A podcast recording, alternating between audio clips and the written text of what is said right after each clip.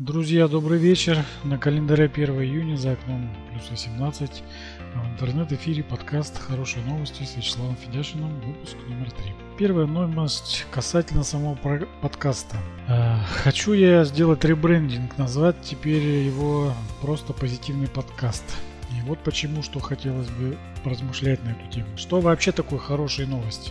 Э, есть поговорка, что русскому хорошо, то немцу смерть.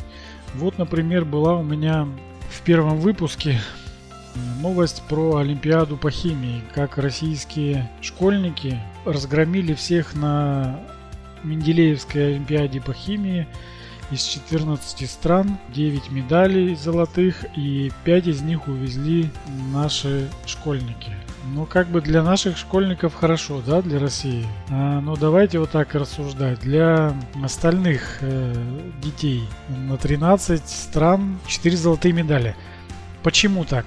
Э, ну, не очень хорошо, да? Что-то там не так э, с системой образования или с самой Олимпиадой что-то не так. Э, почему такой явный перекос? Что-то там явно, ну вот, с теми, с другими детьми что-то не так. Потом, допустим, такие новости, условно возьмем спасительная новость, да? С одной стороны хорошо, там кого-то что-то спасли. Огнеборцы спасли семью там, допустим, с тремя детьми. Вот замечательно ну, как бы хорошая новость. Ну, вроде как бы хорошая, но с другой стороны, а им теперь где жить? Да, то есть эта новость, она как бы не до конца развернута. Во-первых, есть ли им где жить или нет им где жить, или они теперь а, бездомные, да? Во-вторых, они погорельцы просто отделали их с легким испугом и потерей жилплощади, или пострадали каким-то образом, еще и инвалиды теперь половин пол семьи, да? И, соответственно, хорошая новость, можно, ну, как бы она превращается в не очень хорошую.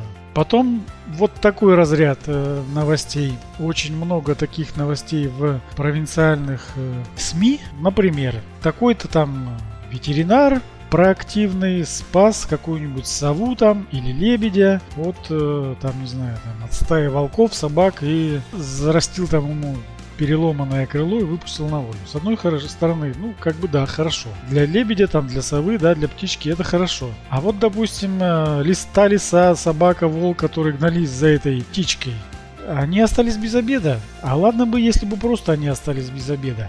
А если, допустим, у них там дети, маленькие волчата, лисята, они, может, умрут.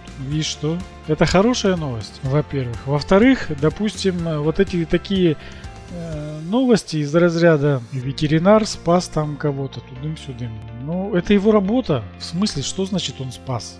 Это то же самое, что так вот э, взять и сказать «Хорошая новость, айтишник отремонтировал компьютер и теперь он будет работать». Ну, это моя работа. Что значит я его а, ну, спас, отремонтировал? Ну и то же самое, лечить животных, ну как, я не знаю, ветеринары дают там, не дают клятву Айболиту или как там, как врачи там клятву Гиппократу. Приходи к нему лечиться и коровы, и волчицы, вот это все. То есть такие Позитивные новости, это я к чему? К тому, что я начал э, искать, э, концентрироваться вот на хороших новостях каких-то, и на самом деле некоторые из э, хороших новостей, которые вот в СМИ публикуют, их с натяжкой можно назвать хорошими.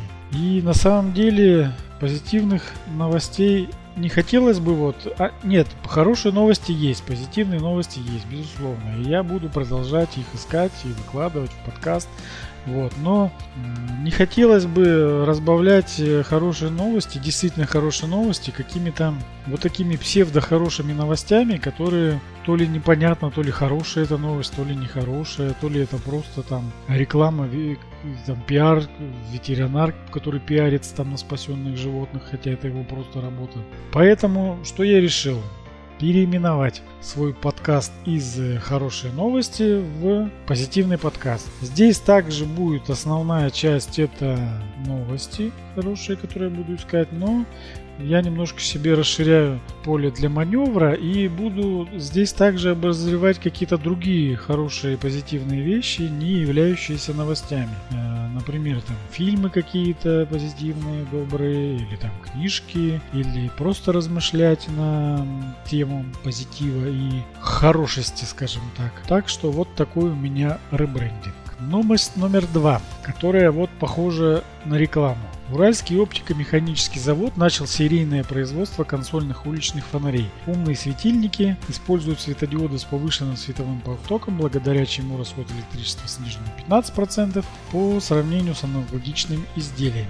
И так нам сообщает исполнительный директор. То есть это, ну, типа как бы интервью Олега Евтушенко, исполнительного директора. Ну, скорее всего, это не новость, а такая как бы пиар-новость, но, тем не менее, к нам она немножко подходит. Почему? Вот он, значит, говорит, новая линейка светильников предназначена для освещения трасс, магистралей, городских улиц и придомовых территорий. Энергоэффективность повышена, возможность есть удаленного управления, интеграция в городскую и дорожную инфраструктуру. Будет э, гибко меняться освещение в зависимости от времени суток, погодных условий и так далее, что повысит безопасность, комфорт водителей и пешеходов в черте города и за пределами. На самом деле я ну, как бы являюсь фанатом, можем прям так сказать, светодиодного освещения. Почему? Потому что это будущее. Вот у нас, допустим, в районе, где я живу, ну и по всему Комсомольскому проспекту сделали светодиодное освещение, такие мощные фонари. Сам проспект освещен дорожное полотно и тротуары вдоль дороги. Безопасно, и ночью выходишь, и прям, ну, цивилизация на самом деле. Был тут момент у меня, такой несколько дней назад, я задержался на работе, а приехал на велосипеде на работу в офис. И поехал домой уже в 12, 12 часов.